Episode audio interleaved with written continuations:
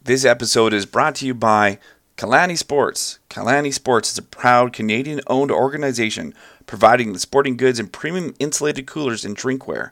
You can receive 10% off your cooler by ordering online and entering the promo code 2DADSATW. Again, 2DADSATW for 10% off your purchase. We hope you enjoy this episode.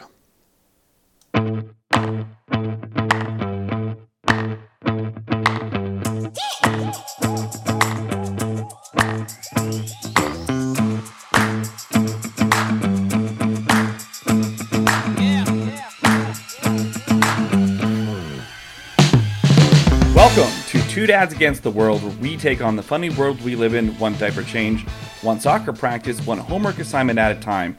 Join us as we chat about everything from raising kids, facing the challenges of everyday life, and whatever we enjoy and makes us laugh. Yes, we will rant and we will laugh, and maybe we will eventually learn something, but no guarantees.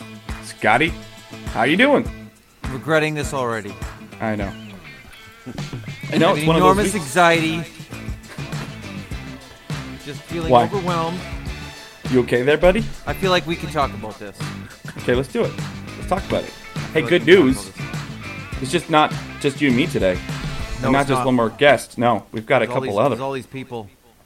A lot of homely looking sons of bitches on the screen right now. Yeah, yeah. No makeup, nothing. I don't even No know if they makeup. have deodorant. They don't have uh, deodorant. Brian, I don't Brian know. Brian Rice is back with us, which is awesome. Welcome, Brian Rice. Some of you might know him from a couple episodes ago. Uh, veteran Bar- Brian Rice from Three Raven Bushcraft, uh, former Air Force, former military, uh, Air Force firefighter. This all round bad, uh, good guy. Thank you. All around badass. Oh, I didn't say that. And we're also joined today by Sean, Dr. Bradford, a registered psychologist, and uh, friend of the show, maybe? I don't know how to say that. Maybe. He's We a really good guy. had to pay him to come here, okay? Yeah. he happens to know Sean as a family member. I'm sorry, Sean. Yeah, no I'm problem. sorry that. Yeah. It's, uh, it's it's Barford, by the way. Barford. I've, I've been saying it wrong for that long? Oh, yeah. You got the doctor part right, so that's Yeah, exactly. It's okay. You got the doctor part right. Only spent like 14 of years of his life. Okay, and moving on from Dr. Brad Bradford? Barford. Let me respell that on my paperwork. Barford. I'm sorry, Bra- uh, sorry, Sean. it's a popular name somewhere in Europe. It's okay. It's okay. You've only known him for like 20 years. It's all 20 years. wow, but and how many? Uh, whatever. And moving on. He's Uh, just keeping and shit real for us, making sure that, you know, fact check. Yeah, we don't have to go on the computer today to fact Mm-hmm. check, but watch me go on there anyways. He's making sure that I brought the proper bourbon. Yeah, He brought the Hey, proper cigars. The least I can do Well- is bring the proper bourbon. That is fantastic. And uh, joining us, last but not least, is Big Smoke listener Richard. Yes, we He's one saved the best for last. Best for last. Yes. Welcome, gentlemen, to the show. Big Smoke, I love your name, by the way. I love it. Big I love Smoke is smoking one of meat. our. Yeah, gotta smoke that meat. Had been that shit. I came Yeah. Richard's one of our uh, avid listeners, so welcome to the show, uh, Richard. Thanks for having me. Today, yeah, thank you. Um, so this month is November. We're, that's when we're, we are recording this, and it's also also known as Movember to some, where you get the mustache, uh, formerly uh, for raising money for research of prostate cancer, but it's kind of evolved to almost men's health as an initiative for men's health. And so today we thought we'd just have a conversation about those sorts of things mental health, men's health, you know, just how to how to live as guys. And we've had a lot of people asking us about um, just different things like, you know, different tips we we want to um, live day to day by, just easy stuff. But today we got advantage of having a great crew here to just talk about regular stuff.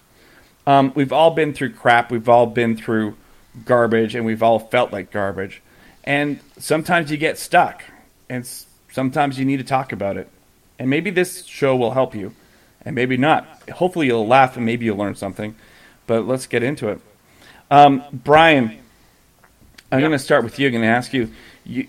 You were part of the Air Force firefighting uh, on one of the boats. You can listen to our podcast, and you can describe a little bit more now. But if you want more information about Brian and the bush, bushcraft and everything he brings to the table, listen to that episode, episode seven, I believe. Um, but you were part of a special um, group there inside of the Air Force. What was it?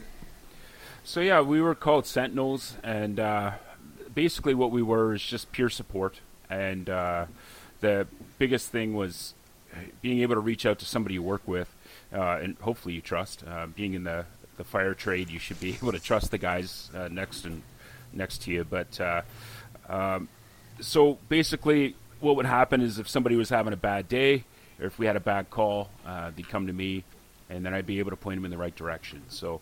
Uh, you know, it wasn't just mental health. Uh, sometimes, I mean, a majority of it was, but uh, it could have been everything from, um, "Hey, I missed my car payment and I'm financially a wreck," to uh, uh, "I'm, you know, a raging alcoholic," or uh, you know, I, I, just I can't sleep at night and I don't know what's going on. And um, right. and so basically, it was just I was the first point of contact, and then hopefully we get them in the right direction, get them help. Interesting. So, was that? Did you find a lot of the members that you were working with? Um, was it like a small portion, or did you find that it was a wider range of uh, people needing that help from time to time?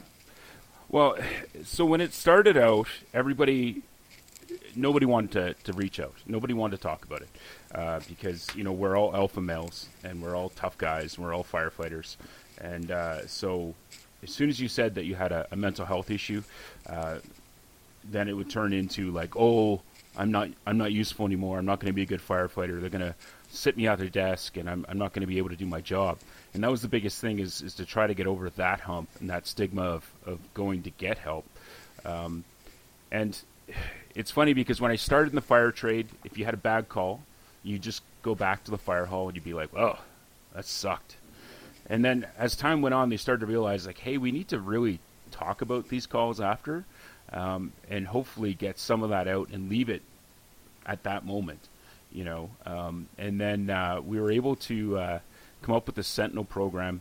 Uh, it's a program called Road to Mental Health or Road to Mental Readiness, and um, we developed it for the the Canadian uh, Air Force firefighters, and then uh, it actually ended up getting bought by other fire halls. So Calgary uses it, and some other ones uh, in Ontario use it as well. Um, and it's it's a good program because basically you're just talking to your buddy uh, or, or somebody you work with, and and they're able to then put you in the right direction. Say, hey, look, let's get you to mental health, or let's get you to to financial aid, or or whatever, and and you know take some of the stress away.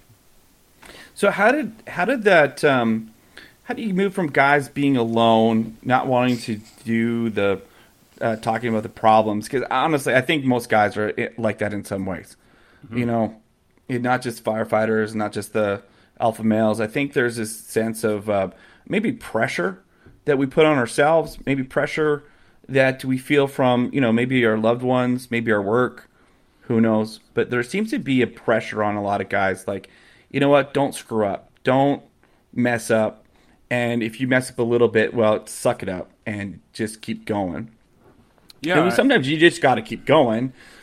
But how do you move a guy from not being able to talk about anything because they don't want to? It's it's not just I don't want to be perceived as uh, being inadequate. It's more like I don't think I'm allowed to be vulnerable.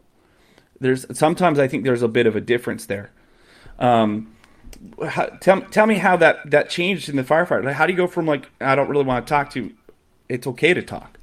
I think the biggest thing for me is is I used humor, and I uh, I brought the guys together at the dinner table, and I said to them, I'm like, look, if we were in the fire scene and you twisted your ankle, uh, you would try to you you would let me know within 15 seconds of twisting your ankle because you'd want to get off work somehow, right? Um, but if uh, if you have a bad day, you won't you won't say shit, and so uh, was kind of opening that up, and then telling them like, look, um, my door's always open, and it's between me and you and this isn't going to go up to the fire chief. This isn't going to go, you know, to the captain or anybody else. This is just going to be between me and you, and we'll we'll get this figured out. And it, the biggest thing was trust. And the other thing that really helped me out is the other guy that I had with me that was on my my team was a guy that nobody liked.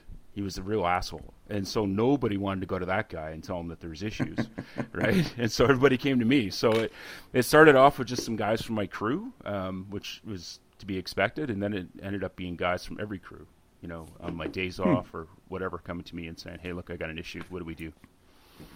Okay, so that trust. So the trust. Let me just let me guess here. So the trust was there was a place, a known place, which was you at the time, um, and that they knew that if they come to you, that's kind of where it stopped. And and then, but trust is kind of two ways. How did you build trust with those guys? Like they're coming to you, they're learning trust. How did you? How how does a guy know where to trust? I think I think probably the the first thing is it's just we all have that that feeling in us like uh, you know I can talk to this guy um, and he'll listen and if I talk to that guy um, he's he's just not he's not there right? He's he's already preoccupied with everything else. So I think um, that was part of it. Part of it too uh, you know I was a sergeant and and so I was a, a higher rank and therefore uh, you know I was the guy that you looked up to as you know well the sergeant must know. He's been here longer than everybody else kind of thing. Right. you know so sometimes that you know plays a part in it. I, but I, I think really honestly um, you know trust is is one of those things that uh, is only earned. And and uh, so you, you can't just get it because you're uh, you're that guy. You're the guy that you're supposed to go to. I mean uh, I know where I currently work we have tons of peer support people and and we have tons of people that never get talked to you know?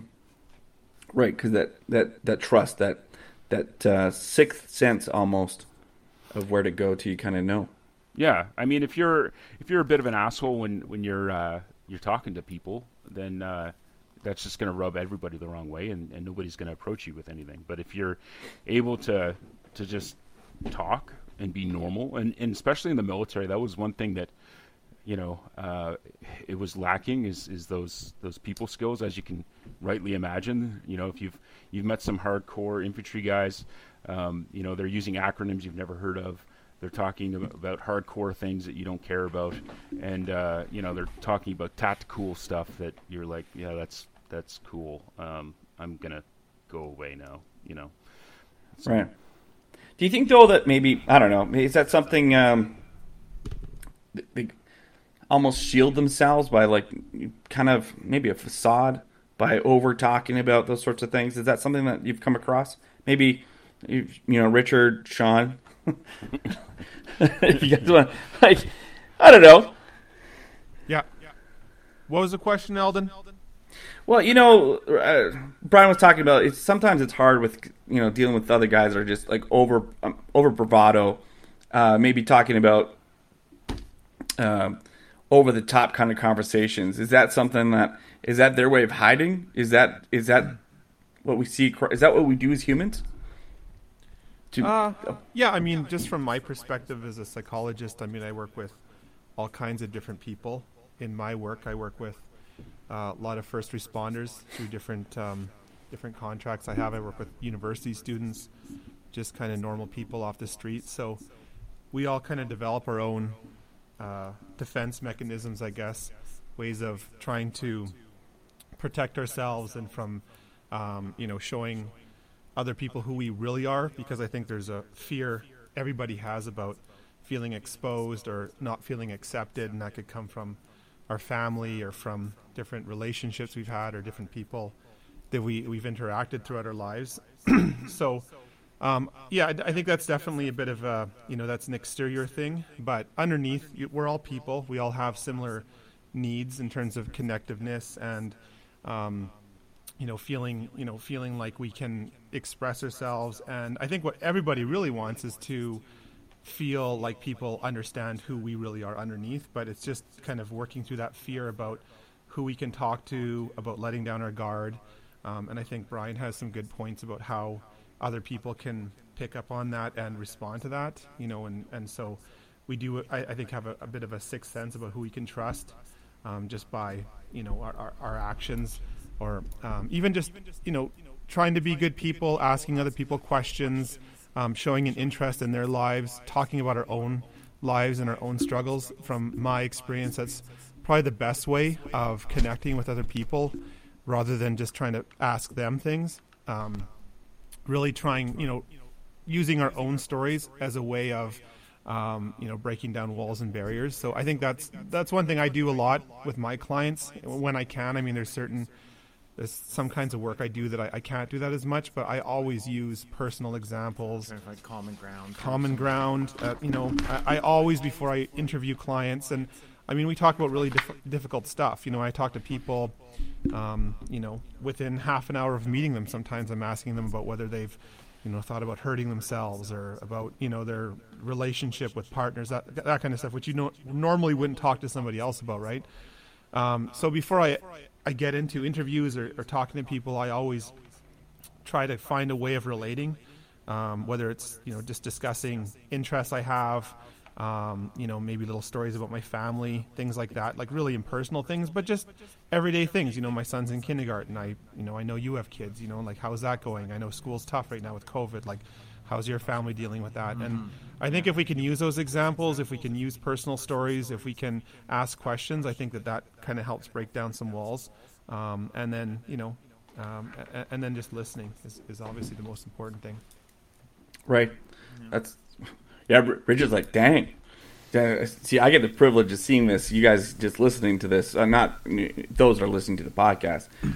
Richard, what's resonating with you? Like, what's I see something resonating. I agree with everything Sean and Brian have said, especially in the industry and where I work.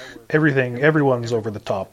Everyone's all about hiding everything because I'm a big macho oil filled man and nothing can hurt me. And from I have personally, size 11 boots. I mean, personally for me, like uh, I've been in this industry for 16 years, and that entire time I've worked away from home um, during some incredibly tough times, and it takes a toll. I mean, up to three years ago, I I probably would have never been a part of a discussion like this, but I've changed a lot of things in my life. Uh, seeing a psychologist, pretty much talking about everything that.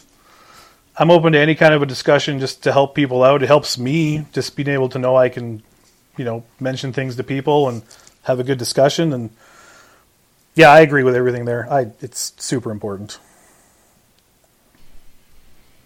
Okay, just uh, apologize for any sound issues we might have had. We might have technical difficulties there. Sorry, everybody. yeah, I, I think the, the the bravado, the, the the hiding. I don't know. I sometimes I wonder. Those is it? Is it almost a matter of being stuck? Like you might be, you might have the the, the facade, you might have the the shield, the defense, but uh, sometimes I I've talked to some guys where there's something really going on there, but they really don't know how to take that next step. It's not maybe not knowing. Maybe it's, they don't have somebody they feel they can trust. Yeah, man. Maybe like, they I'm- don't I'm even know how to there. I quantify. totally- I totally relate to that. Michelle and I were having this conversation right before the podcast because I was telling her about like what we're talking about, what we're gonna go through, and she was like, "Well, shit, I hope you learned something," you know, because I hi- I hide stuff better than most people. Like, man, like there's and and and the problem with the problem with holding on to stuff, the problem with bearing stuff, the problem with not talking to someone, hanging out with dudes, you know, being sociable, being open, is that you bottle that up and you break. Eventually, you snap. And sometimes you snap in front of the wrong person. Sometimes it's your fucking kids. Sometimes it's your wife. Sometimes it's your boss. Shit, this week, I almost told my boss, go fuck yourself. Because it was just like, oh, you just triggered me. that was my trigger. You just, yeah. You called me short. No, no, I'm just, but I'm just saying, like, it's, it's not a, it's not a great thing to do. And, and, uh, you know, I, I'm still, you know, I'm, I'm fortunate and blessed to have Sean so close to me where, you know, I've got someone that can actually, you know, listen most people don't have that, and that's the problem. Most people don't give a shit about other people. You know, I've got close friends around me. I've got some family. Maybe I don't use them to the best of their resources that they are close to me, like yourself, Eld, and stuff like that. And you know, I don't, I don't share a lot, but sometimes it's like, uh, you know, it needs to be done, right? And and guys need to be know that, hey, you know, take down the guard, let down the macho shit, take it from me. It's not worth it. It's not going to get you anywhere. It's going to get you in some pain, or it's going to get you in trouble. right? That's the Right. biggest thing. Every time I've ever let shit bottle up, and then all of a sudden the, the branch fucking breaks, which it always does. You hang on that thing for long enough, and you keep swaying around those feelings and that shit and that heaviness. Eventually, the branch breaks, and you fall, and you'll fall hard.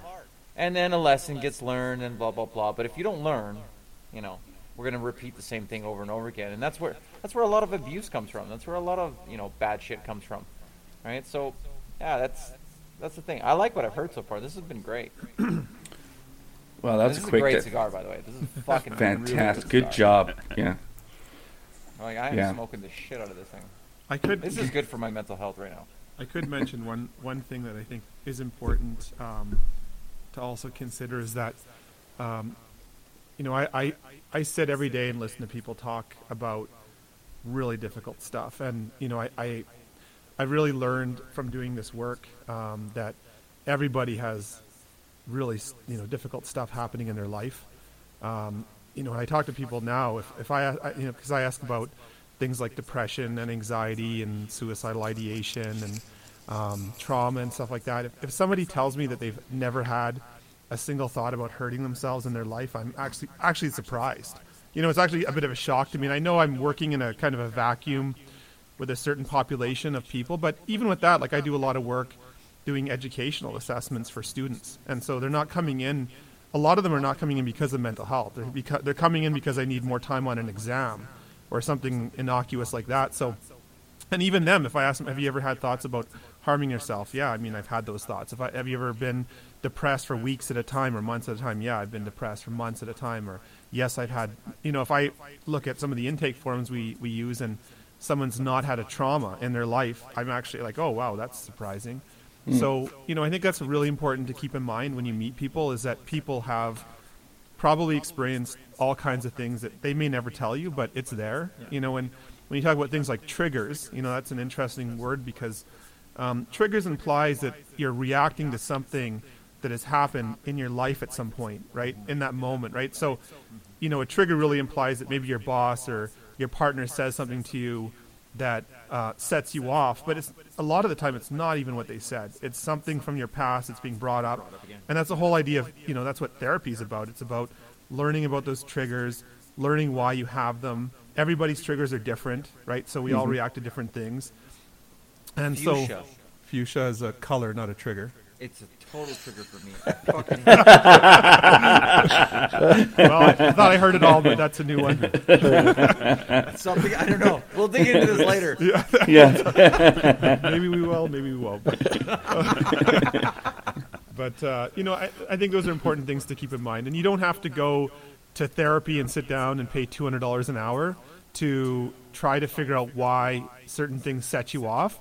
But I think it is important to try to think about those things critically and analyze yourself in the way that you look at other people. Sometimes, like we can be very judgmental about why the people react certain ways, or why why is that guy you know a jerk about that thing, or I just said something little. Why is he you know blowing up about that? And it's like, well, you do the same thing, right? Your triggers might be different, and you might think that's silly, but I can guarantee you have other things in your life that bother you the same way, right? And again, men tend to not spend the time. I think sitting down and evaluating themselves.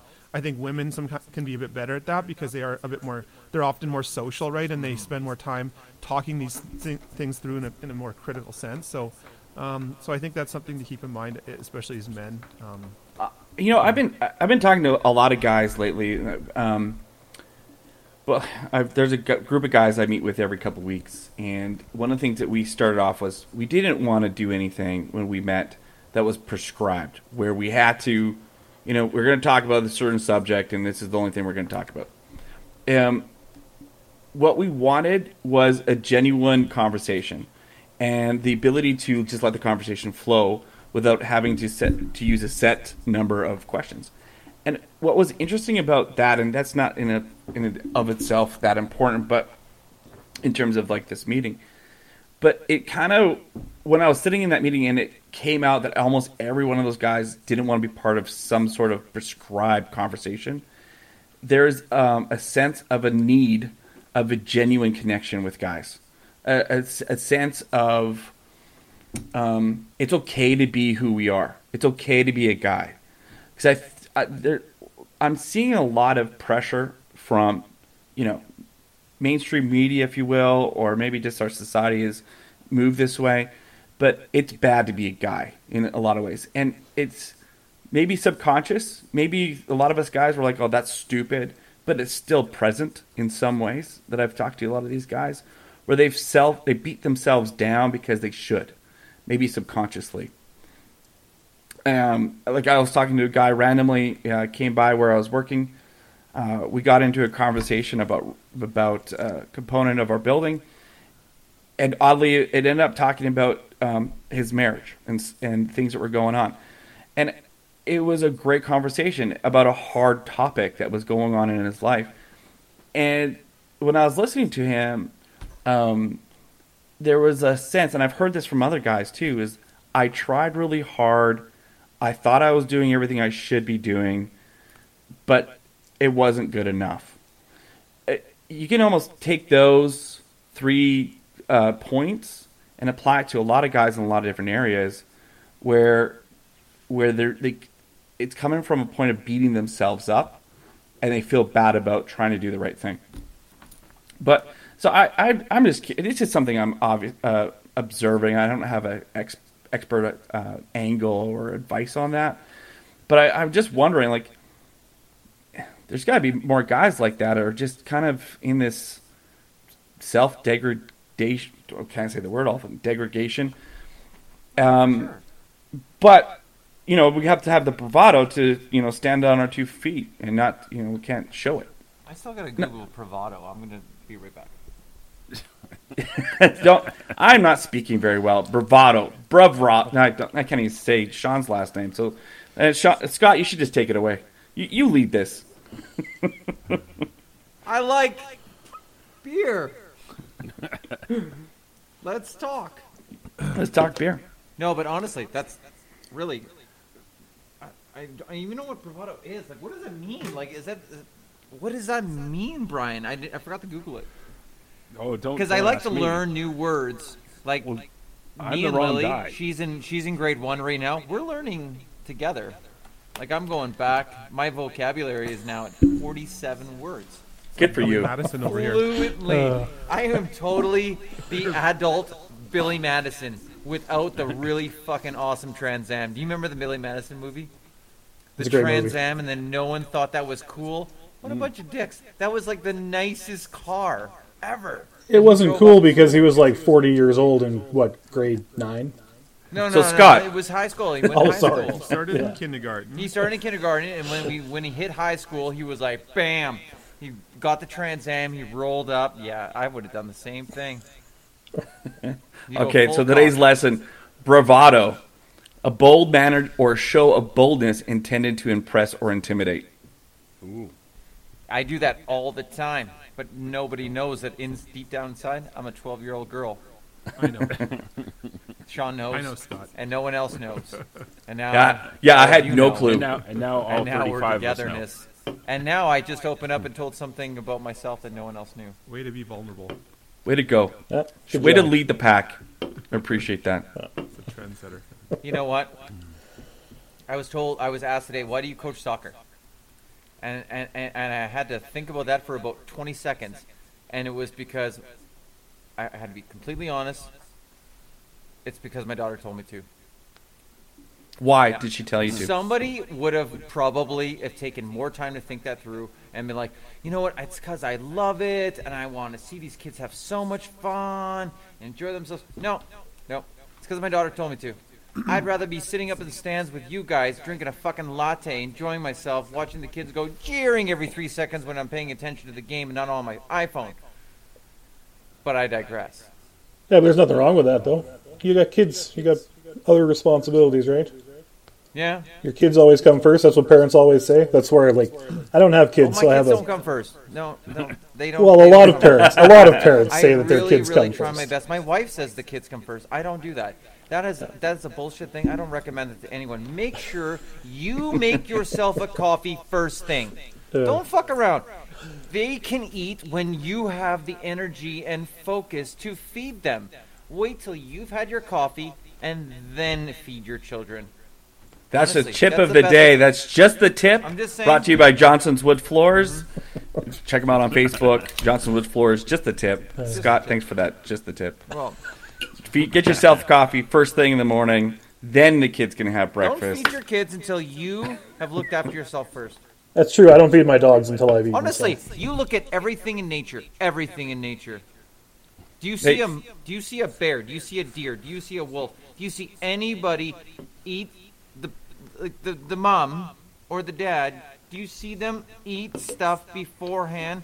And some of them have to because they regurgitate it or okay birds. But they all make sure they check it all out. They check themselves first before they wreck themselves. Okay, and then they look after their kin. Okay, survival of the fittest. That's what I'm saying.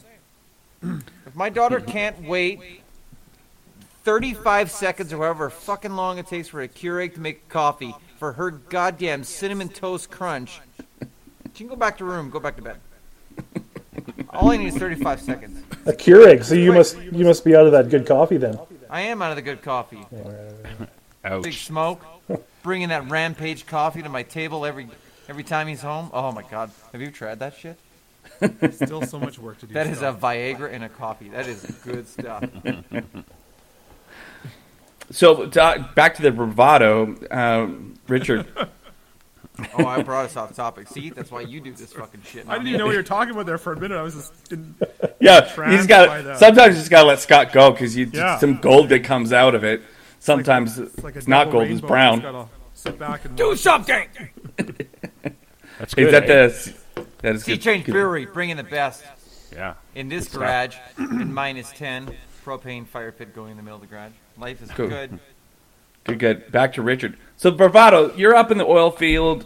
You know, is there anything like that uh, that um, that Brian was doing with the with the peer support? Is that something that is even on the radar up there? Uh, so the company I work for definitely provides stuff like that. You know, you get a hold of HR, tell them you're having an issue or something like that, or even you know, management is definitely on top of that stuff. But um, you know, when it comes to people that I work with or coworkers, there's not a lot of that. People are more interested in uh, just taking care of their own business, and they would much rather come to work and be miserable um, the entire day rather than maybe deal with something that's uh, going on at home or whatever it is. And so I, I uh, every Tuesday I always, you know, whenever we're ready to go home, I say it's, you know, it's who gives a fuck Tuesday. Let's get it all out, man. Let's all have a talk because there's no point in taking this stuff home to your families. Like you don't want to, you don't want to take all this BS home to your family because that was my problem. I was taking it all home and I wasn't dealing with my shit, and uh, it definitely, it definitely affects a person. So it's I super got told important. that by an old foreman I used to work with. He said, if you're going to fucking throw a wrench, you throw that fucking wrench here and not at home. Yeah, yeah, because home is where you're supposed to be happy and peaceful, and everything's supposed to be good there, right? I mean, so um, you know, people's personal lives are complicated enough. You don't need to bring extra stuff into the household. Interesting. Interesting. Brian, you you with what you do and what you've done in the past, um, bringing stuff home. That must be. It's sometimes you can't avoid that. Um, sometimes the trauma that happens uh, out on the field, it's it's life changing. Um, what do you, what do you do with you know? And we've had you know Sean alluded to it before. Like there's things that happen um, in people's lives that are truly traumatic, that are truly, you know, the triggers are not light triggers like, oh no, fuchsia tr- triggers Scott because I don't know, maybe maybe a sweater episode or what.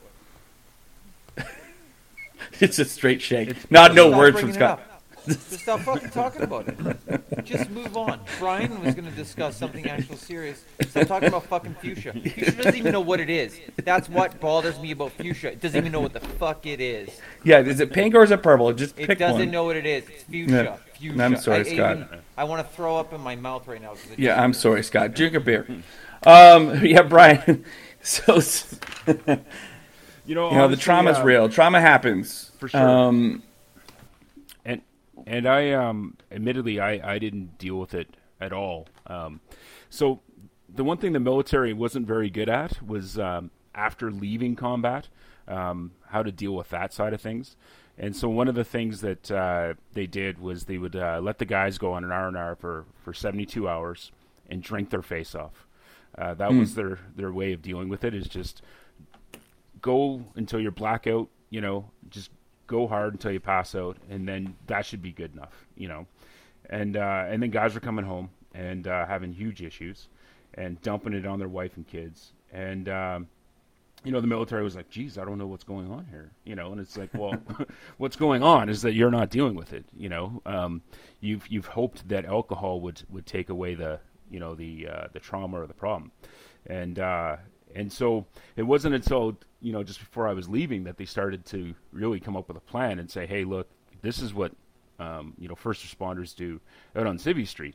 Maybe we should look at doing those kind of things too." And um, and probably one of the biggest things um, about it was just um, knowing that there wasn't a repercussion if you came forward and talked about it, as opposed to if you bottled it up and you you know you drank a bottle of Jack Daniels every night and you kicked the shit out of the dog and then you you know punched a hole in the wall. Um, that had serious repercussions, right? So, so you know when uh, you know Private Bloggins doesn't come to work and uh, it's because uh, he's actually in cells and uh, you know he's in jail because he you know he snapped um, then it's like well geez that didn't work you know so it took a little bit of that um, suicides were huge you know i mean we all heard about you know military guys and, and suicide and that that was a real deal and i think that kind of woke up some some of the people in the community and said hey look we can't keep going the way we're going because we can't we can't say that we're doing something right when all of our troops keep killing themselves, you know.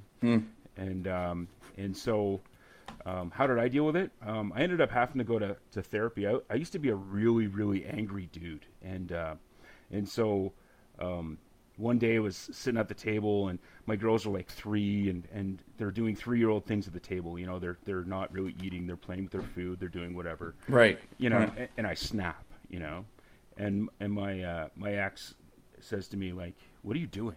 You know, like they're three. You need to relax." And uh, oh, that's a trigger, by the way. Don't don't ever tell anybody who's fired up to relax. That's, that's Right. A bad one. So you true. know? You know, that's. Um, but anyways, um, so yeah, I went. and I seen uh, I seen this dude, and uh, it was funny because he was this old British guy, and uh, he's like, uh, "All right, Brian. So uh, what is it that makes you so angry?" And I was like, "Stupid and fucking incompetent people. Like it, they drive me nuts." And he he stops me and he goes, "Wait, Brian, you do realize you're working for the Royal fucking Navy, and they're full of stupid and incompetent people." And when an old guy swears at you, it really like snaps you. Eh? And you're, I was like, "Oh, all right, we're gonna be all right, you and I." You know, and, and we just made that connection, right? And and I think that's a big part of it is being able to, to have that connection and have the right guy. Because, you know, if you go through therapy with somebody and and uh, you don't have that connection, then you're not going to open up. You're not going to talk to them, and so you're not going to get any far for, forward, right? And and that's the thing with with doing the peer support thing. It was trying to get that connection right away as as quick as you could. We're all firefighters. We're all dudes, and so you know you can kind of okay. Do I like hockey? Do I like football? Um, you know, do I like certain music? Whatever. You try to get that connection as quick as I could, and then and then I could you know work on that with them and, and move forward, right? So that's what I did. Right. It's you know what? A, yeah, go ahead. Yeah, I was just going to mention something that I think is an important point because I, I hear this a lot uh, in the people I work with, um, and it's you know even coming up here today and in some of what Richard said and, and Brian was saying. Um, I think there is a bit of a perception that um, you know it's important not to bring things home and to dump them on our partner or you know whoever it is in our life, our parents or important people to us. And I think that is true to some extent. Um, nobody wants to sit there and listen to a rant for two hours where at the end of it, there's no resolution, nothing's been worked through, right? That's, that's, that, there's a difference between that, and I think it's important to, to realize between that and trying to work through something important with people in your life that are important to you. I think if somebody is really important to you, you want to have conversations with them but there's a difference between having a conversation and trying to work through something that's going on for you in an open way where you're discussing your feelings, you're listening to feedback, you're trying to find or discuss ways that you can kind of process that or handle that those feelings in a healthier way. I, I think that anybody, you know, if you're married, if you know, if you are dating somebody, whatever, if you're a partner and you care about that person, like you want to hear it. So I, I don't know, like I agree that getting, you know, and in therapy it's the same thing. You know, in, in therapy, if and I don't do counseling, I think that's important to, to note, even though I have a PhD in counseling, which is a bit uh, a bit odd, I guess. But I don't do any therapy. I just do do assessment work. Um, but uh, you know, in therapy, if if I was listening to a client, and I've done a lot of therapy, um, having somebody come in and just rant at me for an hour and then and leave, that's not healthy. You know, like we think sometimes that that's what therapy is. It, it's not. You know, clients that really work through things are they're open to listening to feedback. They want suggestions. They're working on things constantly. So I think if you could take that mindset home uh, with you if you have a job where you're dealing with tough things. You know, if you're a first responder or in the military or work a job where you're dealing with crap from your boss. Like, but it is about your perspective and what you're trying to accomplish when you have those discussions, right? And I think if your partner understands it, you want to hear what they have to say, you want to listen to them and to kind of get their take on how you're acting at home or what you're doing or ways that you can improve that and then you're actually doing it like everybody benefits from that right so What do you do when you don't know how to do it though? yeah Like what do what do you do when you're what, okay? So like Can- when you're yeah. like me, and you're trying to be a good, you know, active listener, but like I'm a fixer. As Mm-hmm. a man, I'm a fixer. I'm just thinking, "Ju- well, just you gotta do this. You, you, you, fucking used the Robertson screw when you should have used the Phillips. It's electrical. Mm-hmm. You know, like what do you like? uh, What do you do when you don't know how to fix it? Because like I want to fix things, and I don't. I don't know how to fix feelings. I don't know how to fix, you know, emotional wrecks. Sometimes I just sit there and I'm like, okay, so we, uh, I let you, uh, you know, vent about this. Uh, well, oh, what was that? Six hours ago. What am I supposed to do? Like, it, Yeah. Well, I think that um, healthy conversations are, are two way street. Um, and every healthy conversation, I mean, they, you know, healthy conversations generally look similar in the sense that, you know, you're trying to work something through, you're listening to feedback, you're trying to, you know, take that feedback and utilize it in, in a positive way to make change, right? But I think a good thing to do is to talk to your partner or who you're trying to discuss things with and ask them, like, what does, what does a conversation that's healthy look like to you? Like, what do you need from me when we're having a conversation to feel like you're contributing, to, to feel like what you're saying is important, right? So, is it asking more questions? Is it trying to, you know, a you know, find out from you what you need from me? So, I think you need to just open that, like, before you have conversations, opening a dialogue up about what a conversation look like looks like that's a healthy conversation is really important setting some parameters about that you know and like again in therapy i have you know done like you got two minutes, woman. Well i mean like it, it, in counseling i've done you know i've done com- couples counseling i've done family counseling you know sometimes it, when people are really unhealthy in the way they co- communicate and it's literally two people just like ranting back and forth at each other we'll have things like you know when you see this in movies sometimes you know here you got the talking stone right? You got Yeah, your two yeah. minutes with the talking stone. Right. If you're not holding the talking stone. You you know you keep quiet. You shut your mouth. You, you now i get the talking stone. Now i'm going to listen. Now i want you to you know acknowledge and like you know synthesize that and kind of give me some kind of a synopsis of what i said so i could feel heard you know like literally setting some boundaries around conversations is important because that is something people struggle with a lot about what a healthy conversation like just a, think about how many friends you have that you call friends but literally don't ask you a single question about yourself about like what real- are- the real what's going on in your life Yeah. like Yeah. you know a lot and that, guys are really really bad at that you know listen to two guys talking it's literally two guys just interrupting each other and talking about different things and you know so i, I don't know i think when that's okay i guess with guys basis of this podcast. yeah it could, it, yeah Pretty much the whole Get a lot podcast the, for the last I the feel whole like I might have to year. bring the talking stone in here next time I think you just that- got I to be. think that's just a good point. People want to hear. Like, if you care about somebody, you want to have a conversation. You don't want to just leave it all at work. But you also have to keep in mind that, you know, that needs to be a healthy useful conversation, um, you know, for it to be beneficial and for people just to feel like they're not getting ranted at, right? So like set some rules. Set some, Yeah, rules, Yeah. boundaries. Richard, what were you, what were you saying? I think the one thing that I've definitely uh, used over the last little while is patience. Just have, just don't expect for you to solve the problem with one conversation. It could take two, three, four. It could take a week.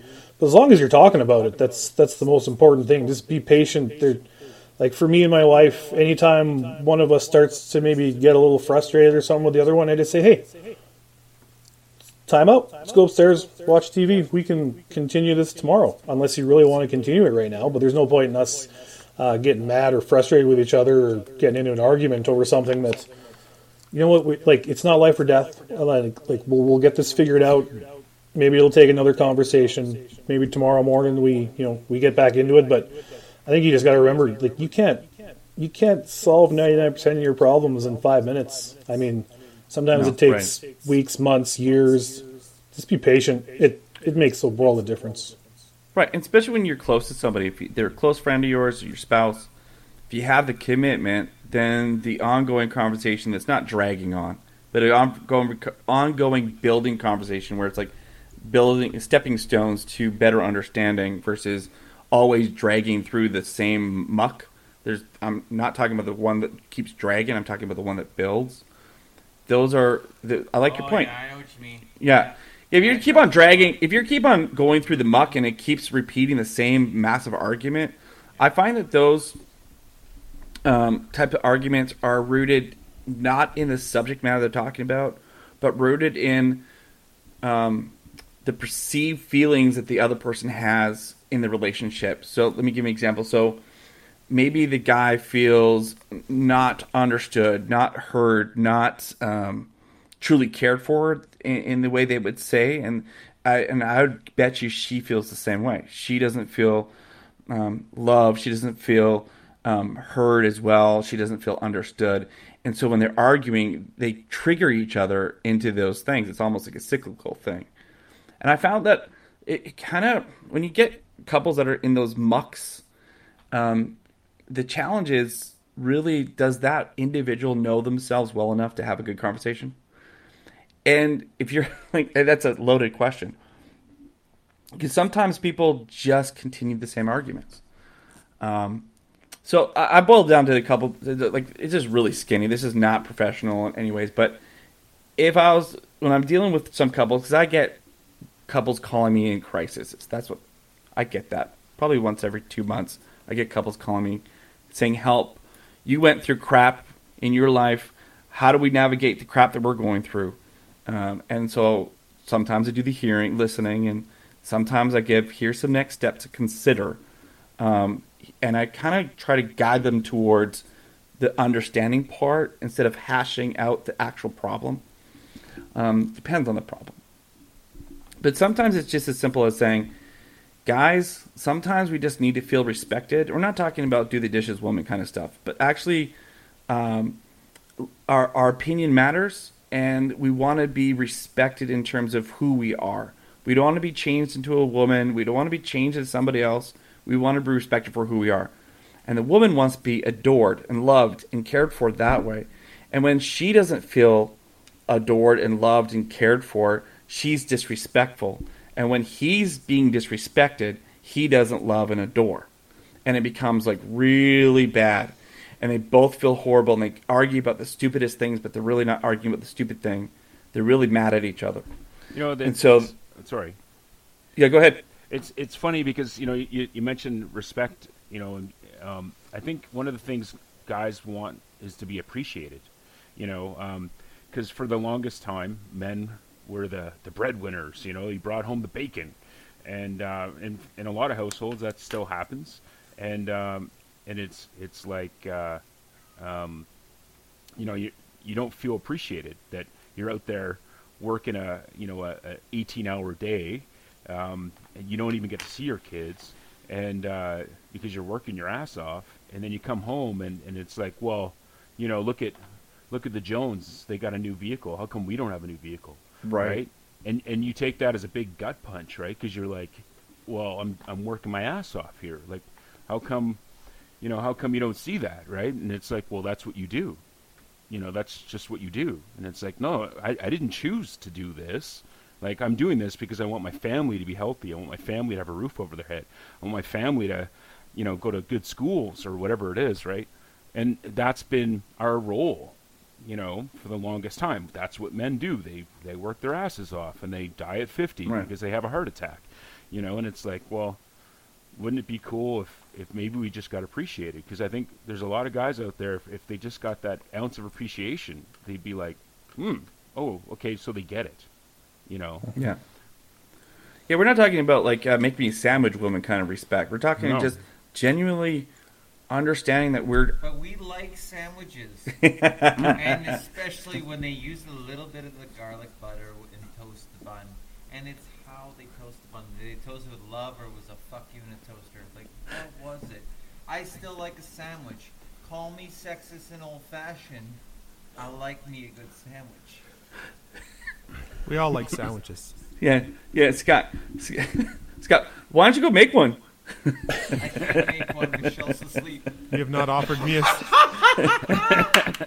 is the best. I do like the one, uh, the one thing that Eldon mentioned there. She's gonna be getting some sort of mental health. I'm just throwing her under the bus. Yeah, you get that. From, what were you saying, Richard? Richard, what were you saying? Seth O'Brien, that is a really, really great point because honestly, I, I, I fight this struggle every day. This is this is what I live. I, I live in an oil patch where we've been beat down, shit down the throats of, you know, basically the entire, you know, country right now thinks that what I do for a living is not worth doing, and what I do for a living now is actually for people's jobs. What used to be for people that used to do the stuff that I do now. And now I do those for people's jobs. Mm-hmm. And I work an enormous amount of hours and yes, I'm the breadwinner of the family and it's not that you know that is it's not by choice it's just what happened to, mm. to become because you know what honestly my wife is much smarter than me much more talented than me she could probably earn a ton more money than me Eldon's like nodding So is. Sean. Fuck Yeah, off. we're both- like, we're- you're supposed to be my friend Oh, I got your back, buddy. I got your back. But you're anyway. you're brilliant, but she's just smarter. anyway, she's just she's just all of those good things, and and we do come home with a bit of that, and and you know what? Honestly, honestly, I I I've been hanging Christmas lights since 7:30 this morning. Okay. Yeah, 7:30 this morning. Woke up, shit the bed. Actually, it was the couch because me and Monty were still, you know, working on things. But That's your dog, right? yeah, it's a dog. Yeah, it's, it's your Yeah, it's a dog. So, but anyway, I got to get this done. I don't have a lot of time because I'm that guy that works the 16 to 20 hour days, right? And I, I struggle with that. It's like, oh, why can't we have this? Why can't we have this? And it's just like, well, we're kind of in a phase for the next five years of, you know, catch up and payback. Because the last six years have been absolute fucking hell on our family. And it's like, oh, but the oil patch is starting to pick up, oil's up. Yeah, oil's up. What does that mean? That means nothing. In Canada, it means absolutely nothing. We're anyway, that's a whole different subject. I'm not going to get into that whole thing, but it doesn't mean shit. You're working tons of hours. You're you're putting tons of time into your work, and you feel like you're not being respected. You feel like hey, I come home every single day, and my biggest trigger is dishes in a sink with an empty dishwasher. I don't know Oh. what about you guys, Oh. but fuck my life. If I come home and there's sink full of dishes and an empty dishwasher, somebody gonna get hurt real bad. Here's the Somebody. thing, Scott. That's so funny. I- Because it's just like it's right fucking there. I mean, Well- if my dishwasher was downstairs, around the corner, in the cold room, I'd be like, hey, hey, fuck, it's it's a it's a tub. It's it's a lot of work. No, no, no. It's it's a foot and a half away from the fucking sink. Rinse, insert. That's it. Done. Okay, I, I'm going to say something that that's interesting. That this, this actual this subject came up with the guys about a month ago. The other guys I was talking with, and did this he, dishes. Did he, did he beat his wife? No, no. He this is another. It's another firefighter who was in this group that we are talking about, and he is like he's a clean freak, and it's it's great. And he talked about this dishes thing, and uh, it was like half the guys were like, "Yeah, the dishes," and then somebody wise than the rest of us was like, "Guys, do you ever consider what her day was like?" And do you just take that breath, and maybe she just needs to be loved a little bit, and maybe you, if you notice it, maybe you should do the dishes, and give her that break, even though you've worked your day off, and she doesn't understand your day. She never will understand your day, and maybe instead of getting mad, just serve her. It's the weirdest thing. It sounds really hokey, but just that one little thing could change the perspective of, of a lot of different things. And you know what? They came back two weeks later. And the guy's like, I just did it. I still got mad at first. I did it. But then she just totally respected me after that. And it was like this really, really weird switch where instead of a fight, there was a deeper connection because of dishes, of stupid dishes. I'm the opposite. I'm the, I'm the guy that, what dishes? They don't exist. Stop that deeper connection stuff. Just let it out. Let it go. Get that stick, and you make sure that woman knows who's boss. You just worked a 16 hour day. Why are you putting the dishes in the dishwasher when it's a foot and a half away?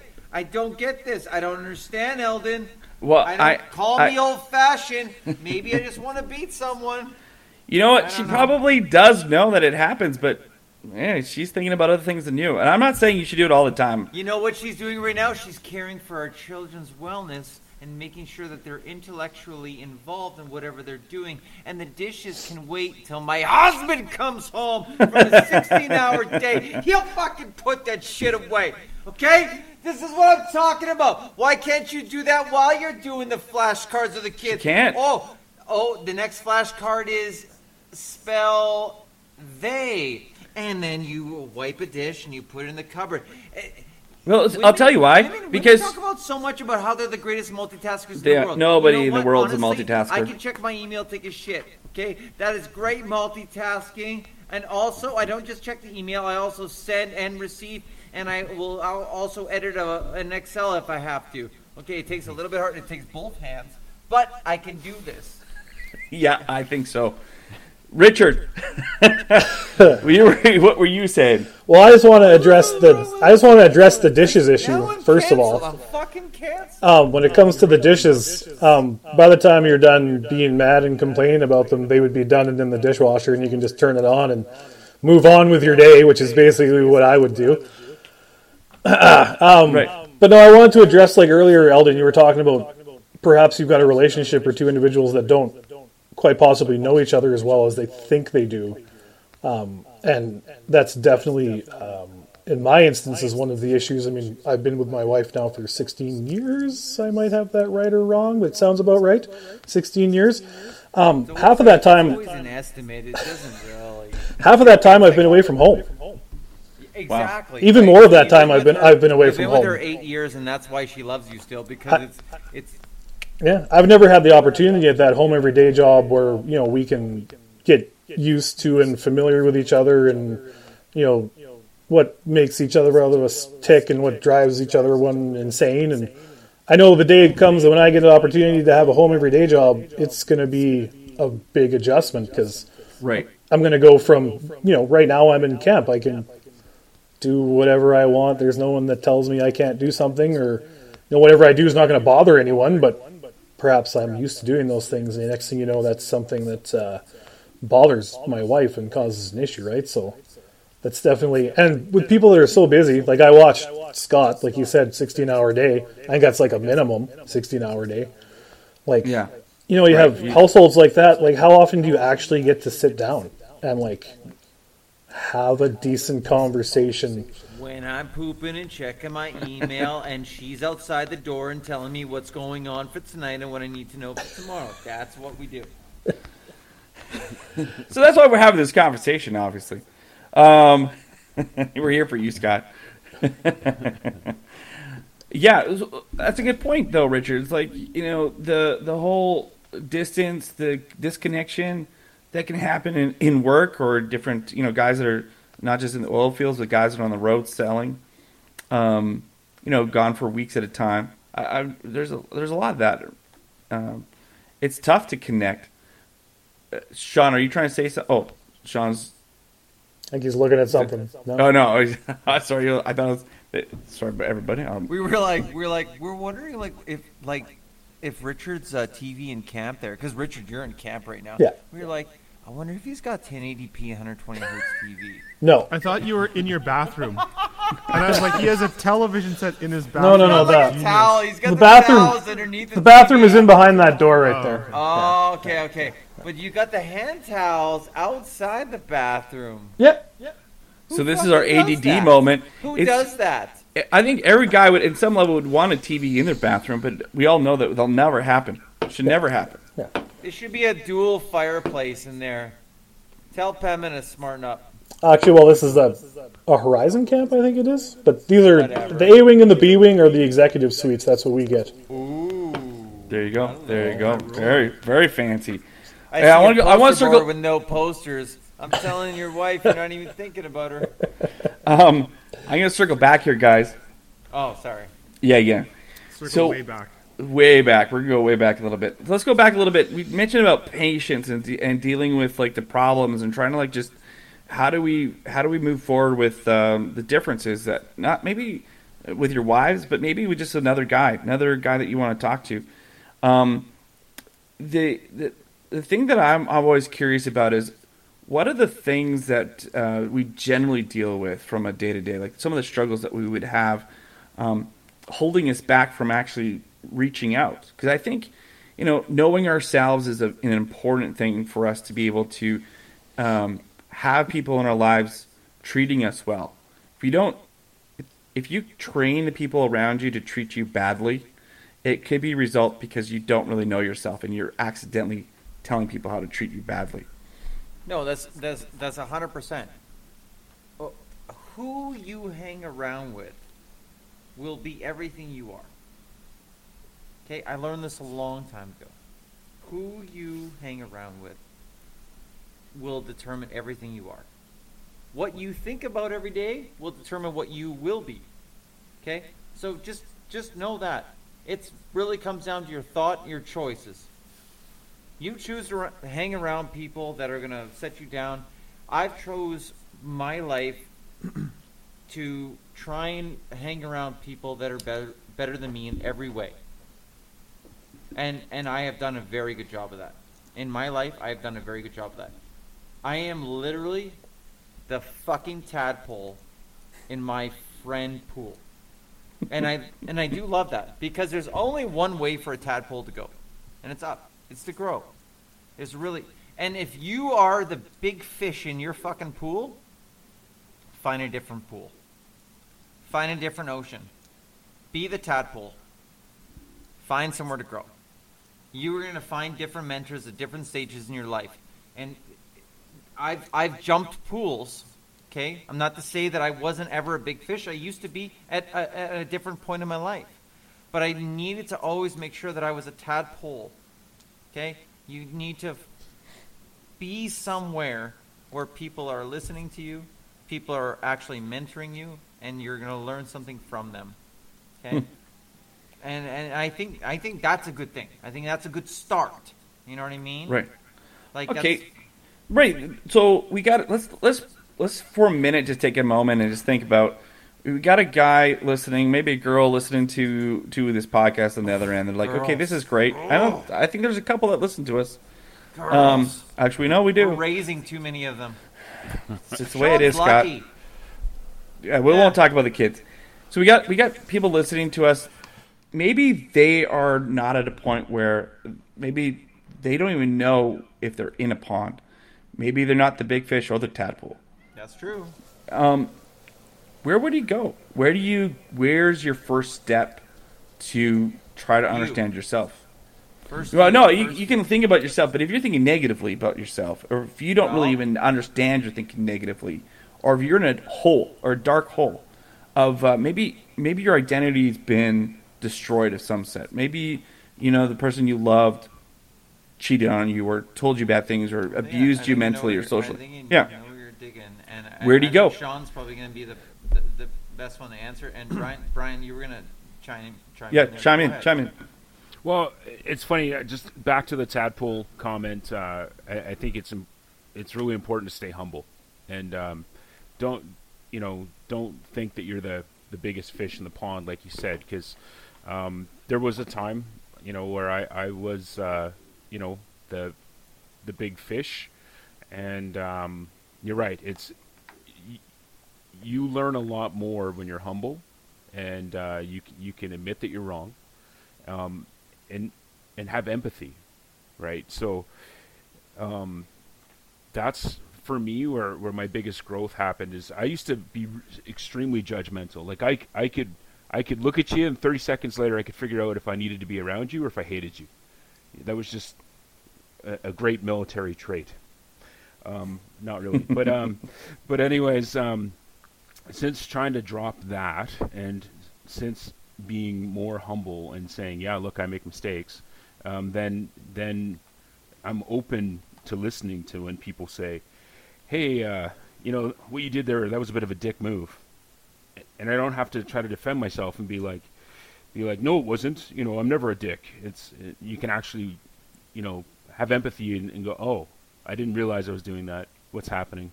You know, and have that conversation, right? Where if if you are the dick, then you'll just shut it down and you're not going to actually talk about it. And, and this is the you know the whole point of, of what we're doing here is, is actually trying to talk about you know to get this out, right? So- Right, right. Yeah, exactly. So, next steps. Where do we go? Like, how do you start? You can go to self help books, whatever. I, I'm not a really big fan, like, of just picking a self help and going for it. But there's got to be like some concrete things that we can do to help um, have a better understanding of who we really are versus what uh, either where we work or our relationship we're in, or maybe some sort of um, uh, lie that we tell ourselves that, that we are, are this because somebody else told us that in the past. Where's the next step? What's the first step that we would go to? Richard, you're the most well-read person here besides Sean, and it's because he had to to get his PhD and all that fucking jazz. But honestly, what have you been reading? Because like you're my go-to close confidant when it comes to this stuff. What do Yeah, Richard, what do you say? Well, the first thing I did, I didn't read anything. I just basically took a seven night night shift once I figured out that I definitely had some issues and needed to work on them. And as corny as it sounds, I just did an inventory of the things in my life that were causing me issues and, and bothering me, and I basically put them in two categories: as if they were a, if it was a personal thing or an external thing. If it was an external thing, if there's an, the ability for me to eliminate it, which unfortunately I ended two 20 year friendships because of taking that inventory, but it's been one of the best things I've ever done, and that's so very hard to do, but it was necessary.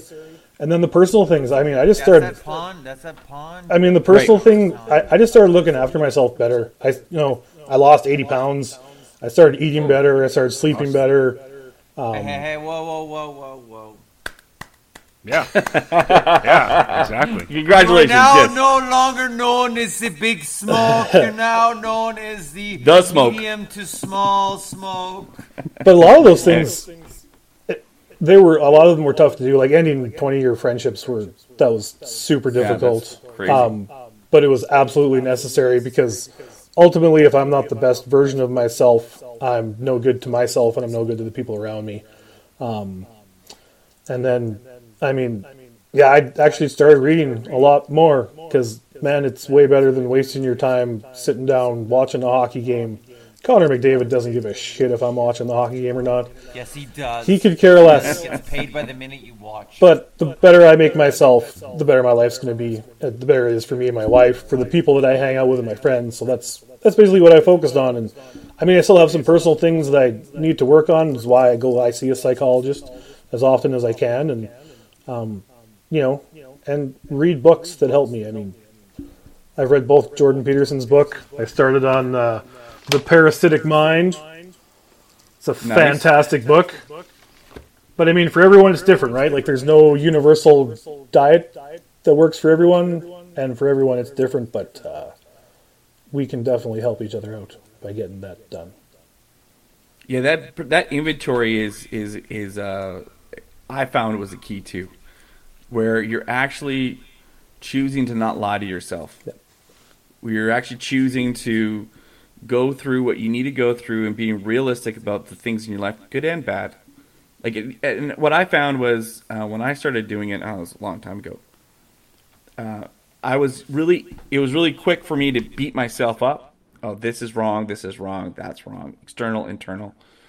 And then uh, the person I was working with, he just said, "What else is good? What you got to write down everything. You got to write down what's really about your life. You can't just always look at the negative things of things that you need to improve because there's nobody that's 100% evil. Well, maybe there might be a few people in the world that are 100% evil. There are evil people, but generally people that are listening to us, they're not evil.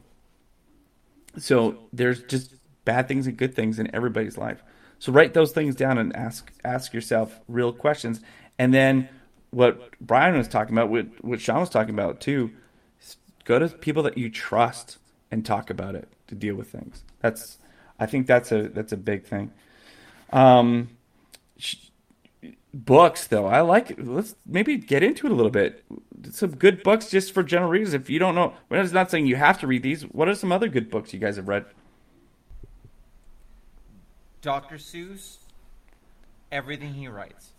I'm not He's not wrong. He's not wrong. Honestly, if you want self help, if you want enlightenment, Yes, so do tell. read Dr. Seuss and everything he writes. Because Dr. Seuss, I hate to say this, and I do admit it, the man was a genius. An absolute genius. If you want to help yourself, as a man, as a 40, 50, 30, 75 year old man, read Dr. Seuss every day. Minus the canceled books, I guess. No. sure, there's there's a you know you know there's an entire library of self-help books in my home. I do. I have them upstairs. I've read them all. They're great. They're they're really good. You know what the best ones are though? Dr. Seuss. Horton Hears a Who. The Lorax. Green Eggs and Hams talks about patience. no, probably the very best one. Sean, Sean and, and, and Monique actually gave to All the Deanna places we go. all the places Yeah. we go. Yeah, And I that's read good. that book probably All the once places a we'll month. go, Yeah. once a month to the girls. And if you read all the places we go, we can go, um, once a month yourself, it will change your life. And it will change your How- kid's life if you Why? sit there. Why? Yeah, what, what, will- what will we learn? What By reading that book. you will learn that life is not maybe for the timid. And you have to be courageous at everything you do. And you have to do things that make you feel uncomfortable.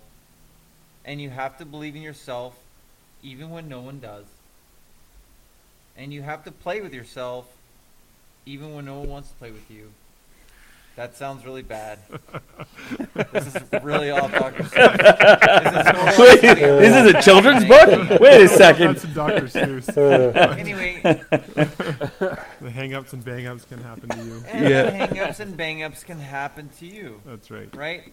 And at, oh, I was gonna go into a whole thing after that, but Please Yeah, don't. but anyway, yeah. All of a sudden, you say you hear a line, and then you want to go into the whole verse of the whole story. But anyway, it's it's the must-read of the century. It really is. Dr. Seuss.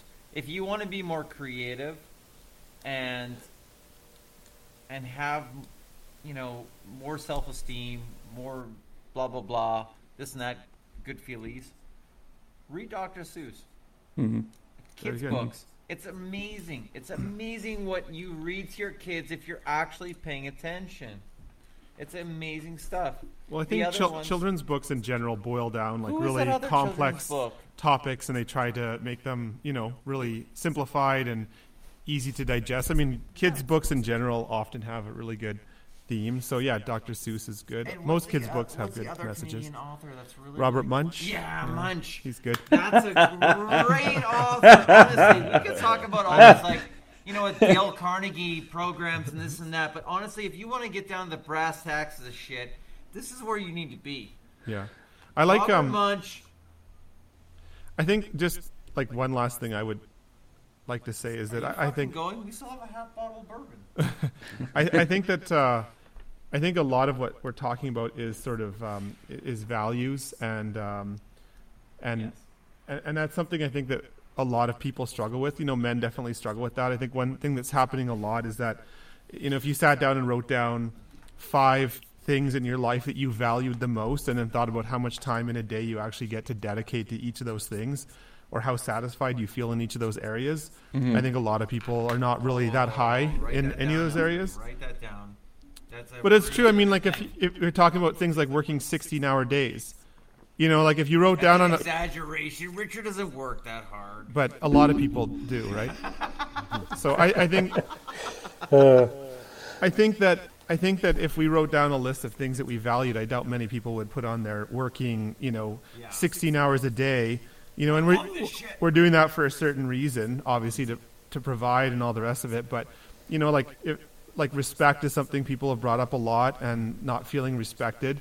And you know, like that's a big one, and you know that's not always there. Like you know, spending time with your family, seeing your friends, um, doing things for your own, about so much. doing things for your own mental health or your physical health, like all those things, I think a lot of people are not really doing enough of them. And so we end up just doing one thing and there's very little balance. And people talk about balance so much and how important it is for mental health. But there's very little balance. People don't spend enough time on most things in their life that are that they say are important to them, but they really don't spend any time doing them. You know, people will mm-hmm. say, "Oh, like I really think that, you know, spending time with my family is the most important thing," and then it's like, "Well, you see your kids like an hour at bedtime, maybe if you're lucky, right?" So, and that's a, and then we're constantly feeling unfulfilled, and so I think that that's something that is really impacting mental health in in general. And I think the other thing I, I thought would be important to mention is just the idea of mental health, which is very hard to define. You hear it a lot, but like, how would you actually define what that even means? There's so many layers, right? There's a lot of layers, and it's a pro- like really mental health is about is a process, right? About mm-hmm. trying to learn about yourself and trying to figure out what things you need to do to feel better. How would you break down that process? Like uh. honestly, if you like, I, I hate to put you on the spot though, Sean. Like honestly, how would you break down that process? Like you know what? If you if you feel like there's you've hit a stop sign, okay, in your life, okay, you you've hit a back road. Your your wife wants to leave you because of your attitude. Something traumatic like this. Like, okay, someone's put the brakes on you. You didn't put the put the brakes on yourself. You didn't see all the signs. You didn't recognize all the clues. You are fucked. Mm-hmm. Like, what, what's a process that you can maybe trail back? Like, how do you spur yourself a little Mhm. bit forward in your life? Yeah, well, I, I think another important point that is, has been brought up quite a bit is the idea of uh, you know empathy, if you want to put it that way, or but I don't mean empathy like feeling, you know, trying to like understand how some, someone else is feeling, but really more perspective taking. And we spend so much time focusing on ourselves and what we need and what's important to us and all that kind of stuff. And that is very important. We need to think about that. But I feel like right now, and it's probably more important now than ever with COVID and all the crap that's going on with that, and people kind of creating lines in the sand, and that's happening in every avenue of life right now, in politics and in you know, and, and in with everything. Is Yeah, it really trying to and everything, yeah. understand where other people are coming from and looking for the good in other people, and trying to do things to better other people's lives, you know, and while also looking after ourselves, you know. So sometimes, I, you know, it's complicated. People's relationships are complicated, and why things are not working out is complicated. It could mean, it could be because you're, you know, you're working too much, but then that you feel trapped by that because you have to work because you need to provide. Like, there's these constant loops we get into, which are mm-hmm. really difficult. But Right. and sometimes that entails sitting down and having really, really difficult discussions and figuring out like what are the most important things in our life, and what do we need to do to make sure that that I'm fulfilling my most important areas and you're getting what you need to fill, fulfill your most important areas, and whether that's and it's hard right now. I, I get that. Like whether it's leaving a job or whether it's downsizing or whether it's you know doing whatever you have to do, you're not going to be happy in your life if you focus too much on things that are not really that important to you. You know, on your list of values, um, and so So, like, finding what's what's actually valuable. Yeah, like again, if you want to talk about good books, that's one you know one book I've always liked from you know most of the books I read now I don't get to read as much for personal interests. I like Malcolm Gladwell and the, the, the kind of like I like nonfiction, you know, all those kind of fun things. I love biographies. Yeah. You know, if you want to learn about people and people's perspectives, I think reading about what other great people have done in their lives. So if you don't have great, you know, big fish in your pond, at least you could read about big fish. Like, That's a great idea. I think that's a great thing to do too. Because sometimes it's, oh yeah, you hear this crap from like these, you know, gurus all the time. Well, you need to find a group of people. Like, well, how do you find that? Like, there's not like the millionaires club you can go into and like, hey guys, like, you want to hang out? You know, sometimes reading biographies on great people, what they've done is really good. But I've always liked Man's Search for Meaning, which is by a psychiatrist that was in a in a, uh Nazi concentration camp um, in the Second World War, um, and his you know his search for finding meaning in that environment in his life and afterwards. I think that was a really good book because I think at the end of the day, when it comes to mental health, if we're not if we don't have some kind of greater purpose or meaning whether it's whatever you know religious or spiritual or just like value centered uh, we're not going to be happy right? We have to have something we're working towards. We have to have meaning. We have to have hope. And you know you can see when people's mental health really starts to go downhill it's when they don't have that right they don't they're not living for anything they don't have any hope or big goals or meaning so mm-hmm. those are the few kind of points I, I thought that I'd like to mention. Man's Search for Meaning is a great, a great find. Absolutely. I'm gonna look that up. I think Man- it's by Viktor Frankl. It's a short book. It's like 100 pages. Oh, that's easy. Pages. I can get through that. It's a toilet read, man. You can you can drop your Excel spreadsheets in your toilet. You can actually read something. Yeah, There you go, buddy. Seven months, I can get through that. You could got. I got you. I believe in you. Yeah, but you know what? I'm a 20, 20 word per minute kind of guy. So like we can get. Hey, good for you. Man, I'm getting up there. Fuck off. No, guys, I, I think this has been really good. Um, I, I, I don't know. It's something that's on my mind is, you know, even if you're going through crap or you believe that you are crap, there are things about you that are unique and special, and um, it's worth diving in and figuring out what is the meaning of life, and it's worth knowing that your story, what you're going through, is important and is valuable in the scheme of things. It's it's it's weird. If you feel low, there is somebody that uh, you will connect with and that can work and walk with you. You'll find it. It's not always easy though. I don't want to pretend it is, but it's worth it. It's worth it's worth trying to move forward. It's worth um, it for yourself, and it's worth it for those around you. It's worth it for our society, honestly.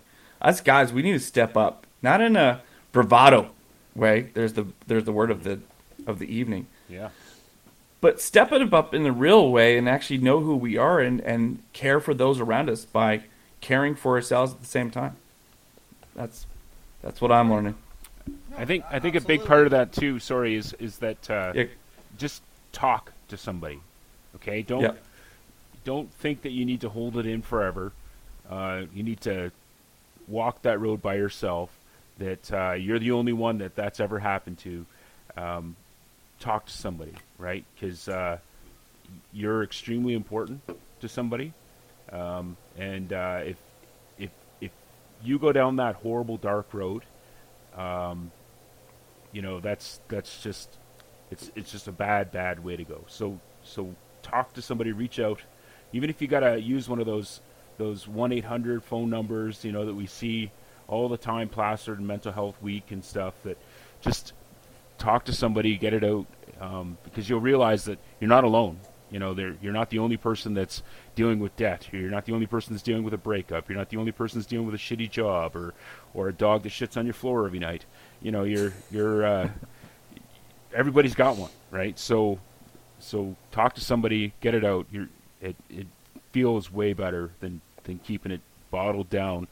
Like society sometimes tells us that that's the way we need to deal with our problems is just bottle it up, you know, and don't let that out and, and be the tough guy, right? You don't need to be. You know, that's the biggest thing is is I always tell my guys like no heroes here, right? Even when I'm out in the bush and I'm training people, I'm like there's no heroes here.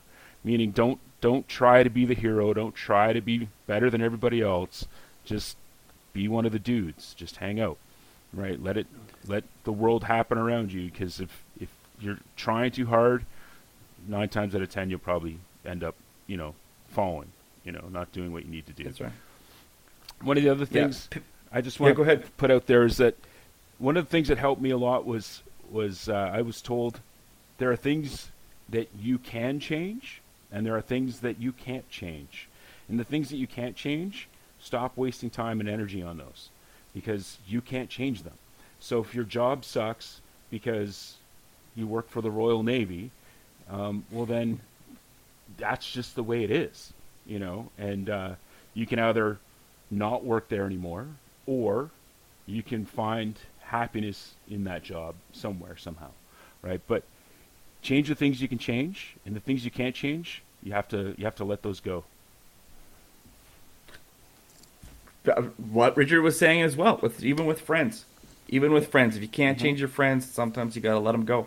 Well, and I always tell people too, like one uh, one problem at a time, one day at a time, and the world is better off with you in it than with you out of it. So Well said, gentlemen. Sometimes that's not true, depending on the individual.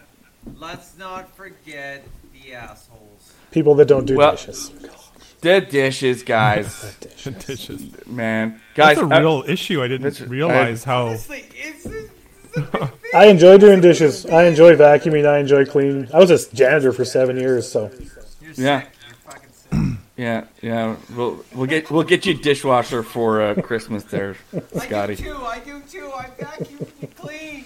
Honestly, before the podcast, I was like, uh, I'm gonna have a guest in my home. Right. Big. I clean Right. the bathroom. It's Well, Sean, nice you're privileged. solid in the toilet, the Make sure you use that bathroom well for Scott's I sake. just, I just did. Now it doesn't have the blue foamy stuff inside. I'm like a camel. I could go three days without having to pee, so I I'm don't good. understand that. I don't understand you people. You people are sick. You gotta pee. Guys, it's been great. Thank you very much for joining us. Um, it's been a, um, uh, good for us to talk about this, and it's good for me to listen to what you guys all have to say. I really appreciate it. Um, we'll do this again maybe next year, or we'll meet with you guys again. Big Smoke, Richard, thanks for joining us. Brian, uh, check him out at uh, Three Ravens Bushcrafting, and Sean. You're busy. Do you want us to give you a shout out, Doctor Sean? I'm I'm I'm I'm I'm doing good, thanks. Yeah, yeah. I was like, can, can, can we book you next year, kind of thing? If Yeah, you guys. uh, if you can get your viewership up to ten thousand, I'll Yeah. waive my speaking fee. Done, done. There's a speaking fee. Yeah, they're speaking. Oh, sorry, guys. Um, they're all tapped out. Sean took it all. it's okay, Brian. You know, big smoke. We know we love you. Yeah. but, uh, Yeah. know, Next time, right? years, so, uh, I had to See- pay the man to, to give us some shit. You know He's paying saying? me in tchotchkes or Cheetos. Top. Whoa, man, tacos that's top notch, man. That's you got privilege there.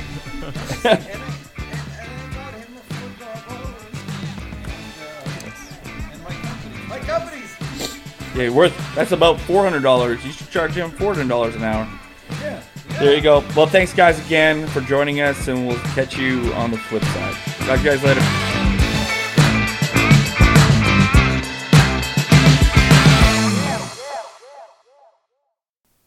Thanks for joining the conversation today. We thought it was important to have this conversation with the guys that we did, and maybe this is a conversation that you needed to hear. Maybe there was something in this conversation that kind of got you thinking about something that you don't know where to go next. Well, maybe you don't have people in your corner that can help you take the next step to figure things out. Maybe we do. Not that we are experts, but we might know somebody that can help you feel free to reach out to us because we got your back. Contact us through our website at Two Dads Against the World. Go to the contact page, drop us an email, and we'll do our best to connect you with somebody in your area that can walk you through some of the questions you've got. Again, Two Dads Against the World. Join us on the contact page, drop us a message, and we'll do what we can. Thanks again for listening. Have a great day.